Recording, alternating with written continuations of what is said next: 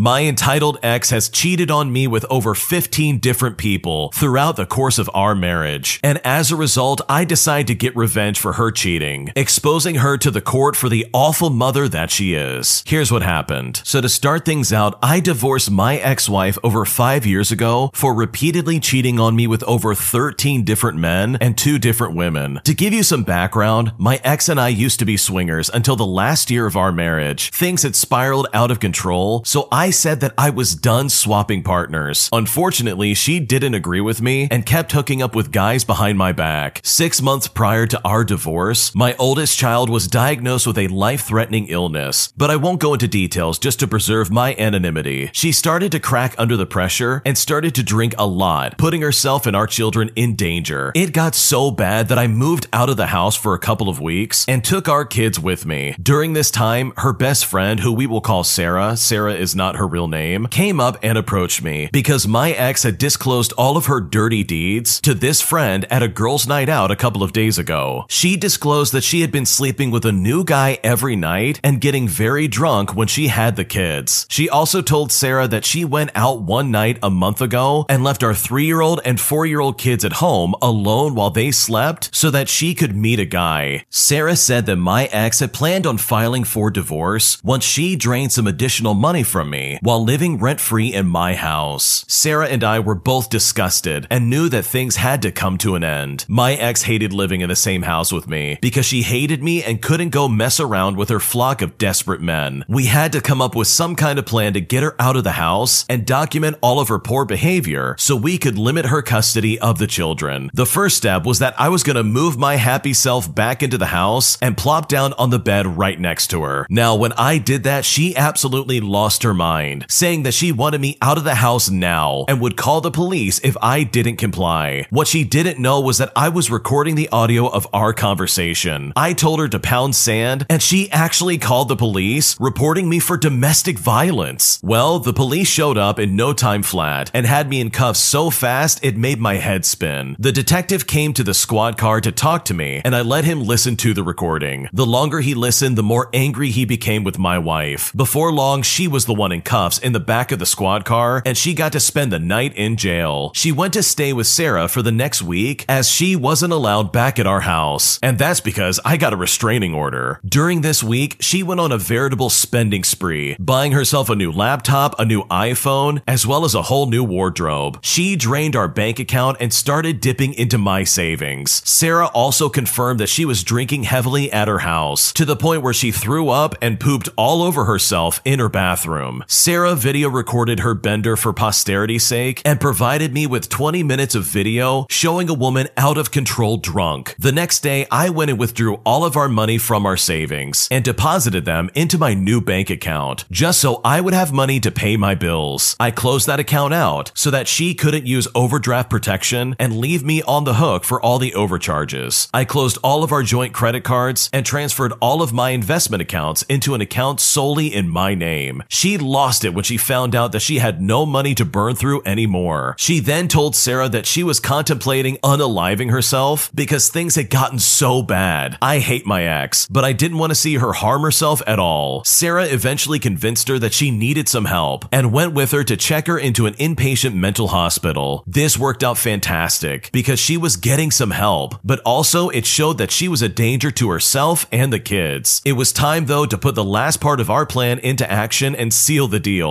I went for a consult at my attorney to start the divorce proceedings and complete the needed paperwork. My attorney was appalled at the actions of my ex and was one hundred percent on board with helping me get primary custody. He filed my divorce decree and also got the judge to agree to a temporary restraining order until our initial hearing. We served her the papers while she was in the hospital and set the initial hearing for two weeks. The initial hearing came and she showed up with her attorney. Since it was a pre-litigation hearing, they didn't know what information we had. She got on the stand and started lying her heart out, telling the judge how awful I was, and that is what's pushing her into the mental hospital. She made a very compelling case and put on a Grammy award-winning act. Then it was my turn. My attorney presented all of the evidence, videos, bank records, you name it. The defining moment was when my attorney called Sarah to the stand to testify. She told an appalling story about a neglectful mom who was completely out of control, a story about about a mother who had substance issues that were only getting worse with time. My ex couldn't close her mouth the whole time that Sarah was on the stand. She made her attorney look like an idiot, as all of her lies were now exposed and were contrary to what she told him. When the dust settled, I was awarded sole custody and she was awarded supervised visitation until she went to rehab and got additional treatment. We quickly settled out of court, agreeing to a graduated visitation schedule. Once she complied with rehab and mental health counseling,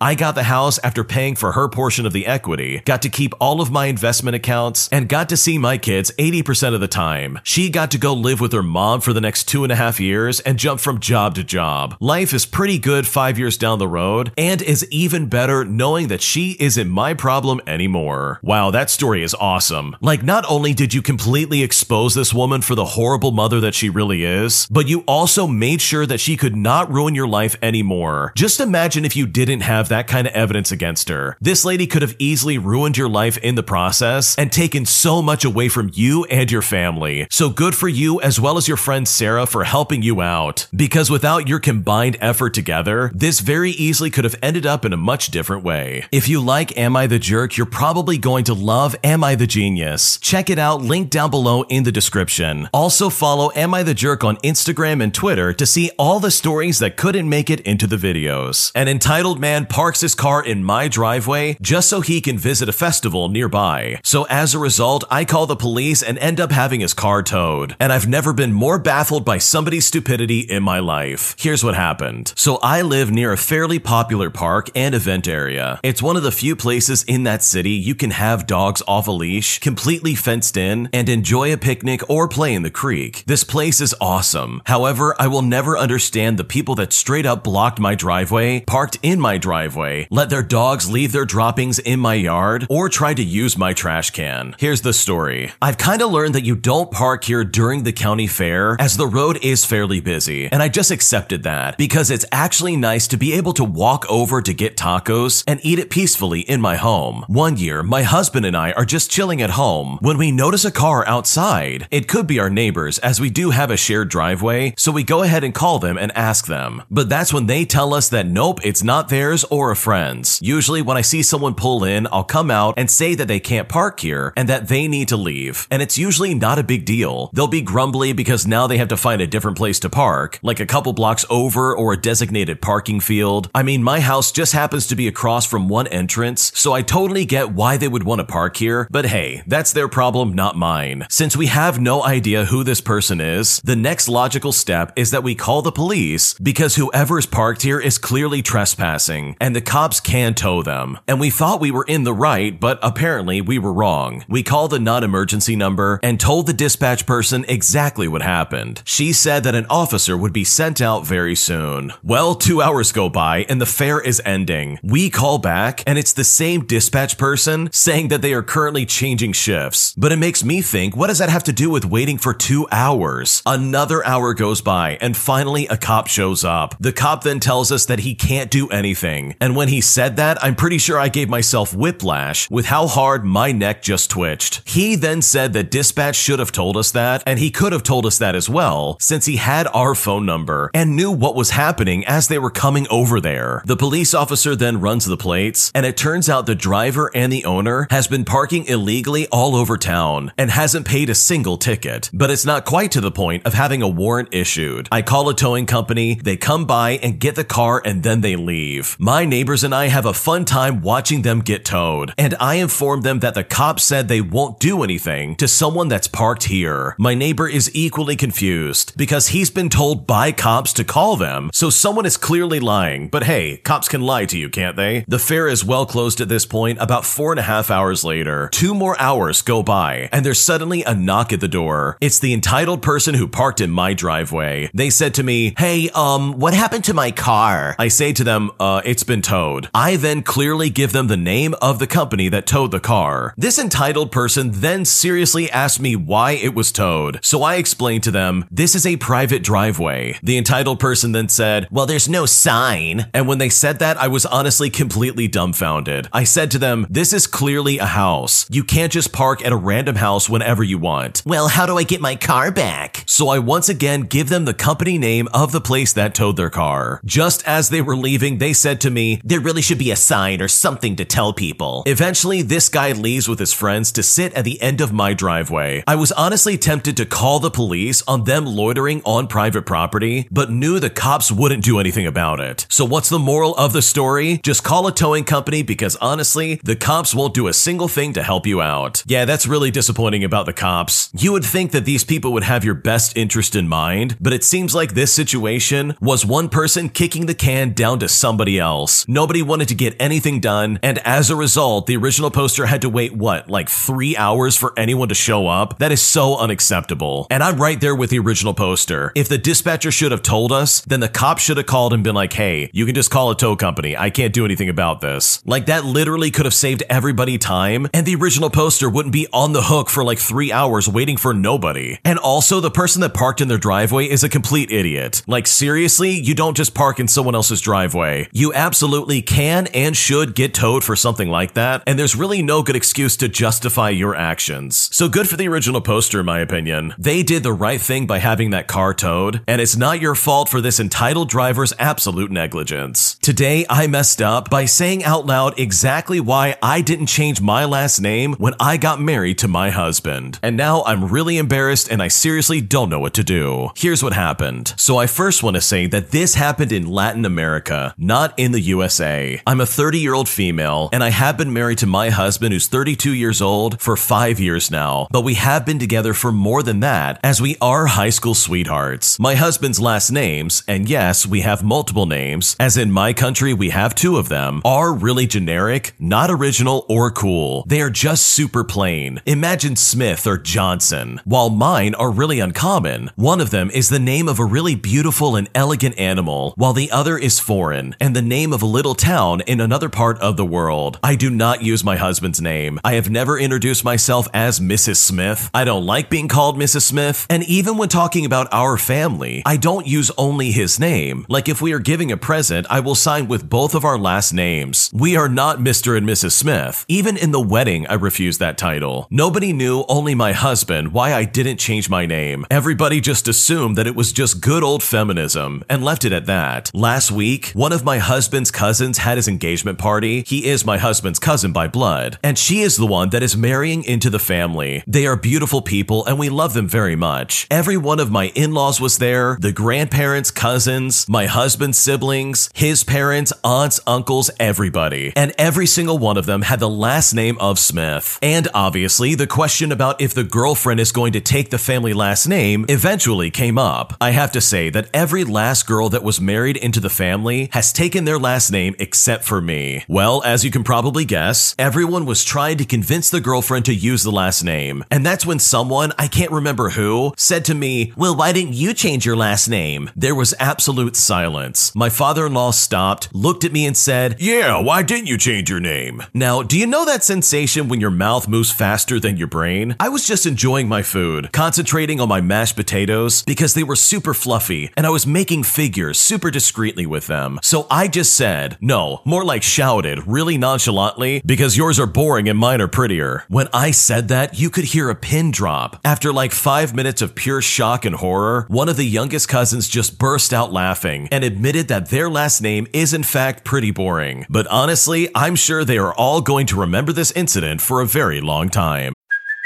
Hey, it's Kaylee Cuoco for Priceline. Ready to go to your happy place for a happy price? Well, why didn't you say so? Just download the Priceline app right now and save up to sixty percent on hotels. So whether it's Cousin Kevin's Kazoo concert in Kansas City, go Kevin, or Becky's Bachelorette Bash in Bermuda, you never have to miss a trip ever again. So download the Priceline app today. Your savings are waiting. Go to your happy place for a happy price. Go to your happy price, Priceline. Look, Bumble knows you're exhausted by dating. All the, must not take yourself too seriously, and six one since that matters, and what do I even say other than, hey?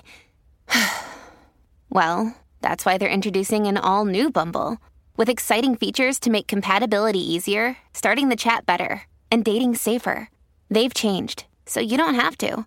Download the new Bumble now. When you need mealtime inspiration, it's worth shopping Kroger, where you'll find over thirty thousand mouthwatering choices that excite your inner foodie. And no matter what tasty choice you make, you'll enjoy our everyday low prices, plus extra ways to save, like digital coupons worth over six hundred dollars each week. You can also save up to one dollar off per gallon at the pump with fuel points. More savings and more inspiring flavors make shopping Kroger worth it every time. Kroger, fresh for everyone. Fuel restrictions apply. Another day is here, and you're ready for it. What to wear? Check. Breakfast, lunch, and dinner? Check. Planning for what's next and how to save for it? That's where Bank of America can help. For your financial to-dos, Bank of America has experts ready to help get you closer to your goals. Get started at one of our local financial centers or twenty-four seven in our mobile banking app. Find a location near you at bankofamerica.com slash talk to us. What would you like the power to do? Mobile banking requires downloading the app and is only available for select devices. Message and data rates may apply. Bank of America N A, member F D I C. Families have a lot going on. Let Ollie help manage the mental load with new cognitive help supplements for everyone four and up, like delicious Ollie Focus Pops or Ollie Mellow Pops for kids. And for parents, try three new Brainy Chews to help you focus, chill out, or get energized. Find these cognitive health buddies for the whole fam at ollie dot com. That's O L L Y dot com. These statements have not been evaluated by the Food and Drug Administration. This product is not intended to diagnose, treat, cure, or prevent any disease. Well, I mean, that's one way to definitely tell them exactly why you didn't want that last name. You found the last names of Smith and Johnson really boring, and so you didn't want to take away from your already beautiful maiden names. So you kept them, and I think there's nothing wrong with that. It doesn't mean you don't love your husband or his family. You just think their name sucks. And honestly, like, who cares? Whatever. It's totally fine that you want to keep your last name and just roll with it. The original poster went on to say that they thought they were about to get eaten alive, but thankfully somebody laughed and broke the tension. Can you imagine five minutes, five full minutes of nobody saying anything, just shock and horror and absolute silence? Thank goodness that youngest cousin burst out laughing and decided to break the tension in the room. So hopefully this doesn't turn into some weird family drama, and all because you were accidentally just a little bit too honest. Am I the jerk for not waking up my boyfriend for work on time, even though I definitely could? Here's what happened. So my boyfriend has been living with me since he landed his first engineering job two months ago. I've been the one to wake him up several times when I notice that he's sleeping in. He has his first alarm at seven o'clock, then another one at seven ten, and he has to leave at seven forty-five a.m. max if he wants to get to his workplace by eight o'clock. I, on the other hand, work from home. I am a freelancer, so I have no need to wake up early. On the times I realize he hasn't moved from bed and it's past seven thirty, he would get really mad when I woke him up, yelling at me by saying, "Why didn't you wake me up sooner?" So today, I I woke up at seven o'clock by his alarm clock, and that's because we sleep together in the same bed. He woke up, turned it off, and went right back to sleep like he usually does until his seven ten alarm went off. Then he turned off the seven ten alarm and went back to sleep again. Now, I wasn't really paying attention to the time, but I was using my phone as some clients were texting me already. I kept looking at my boyfriend from time to time, and he would open his eyes at me, smile, nod, and then close his eyes again. Now, here's where I might be the jerk. I checked the time and it was already seven thirty-seven. I look at him calmly, he smiles, and I ask him, "Do you know what time it is?" To which he answered, "I don't know, probably seven twenty-five or something like that." Then he took his phone, saw that it was seven thirty-seven, and rushed off to the bathroom, slamming the door shut. As he was putting his clothes on, he was arguing with me. "You know, it's a real jerk move of yours to not tell me the time earlier. Because of that, I'm gonna be late and will leave without even brushing my teeth." I told him that I didn't mean to make him upset, but that being on time for his work isn't my responsibility. He then said to me, "If you are awake and capable of helping me out, you should have done it, but you decided not to. So that makes you a jerk." Now, I get that we are a couple and should help each other out, and he's the one paying for all the food and half the bills. So the last thing I want is for him to lose his job because of some kind of tardiness. I was not troubled about being a jerk until the moment he retaliated back at me in a pretty nasty way. Before leaving for work in a rush, he blew his nose on my favorite towel, leaving snot all over it. Now, he is in general a very good partner, so I was appalled and very shocked that he would retaliate like that, which made me rethink if I should just keep waking him up if he sleeps in, as I am already awake and I'm capable of doing it. So am I the jerk for not waking him up when he needed to be up? What should I do? Honestly, it sounds like your boyfriend is being a giant baby about this. He has how many alarms to get him up? Like what, five? This guy can't get up and get ready for work after five alarms.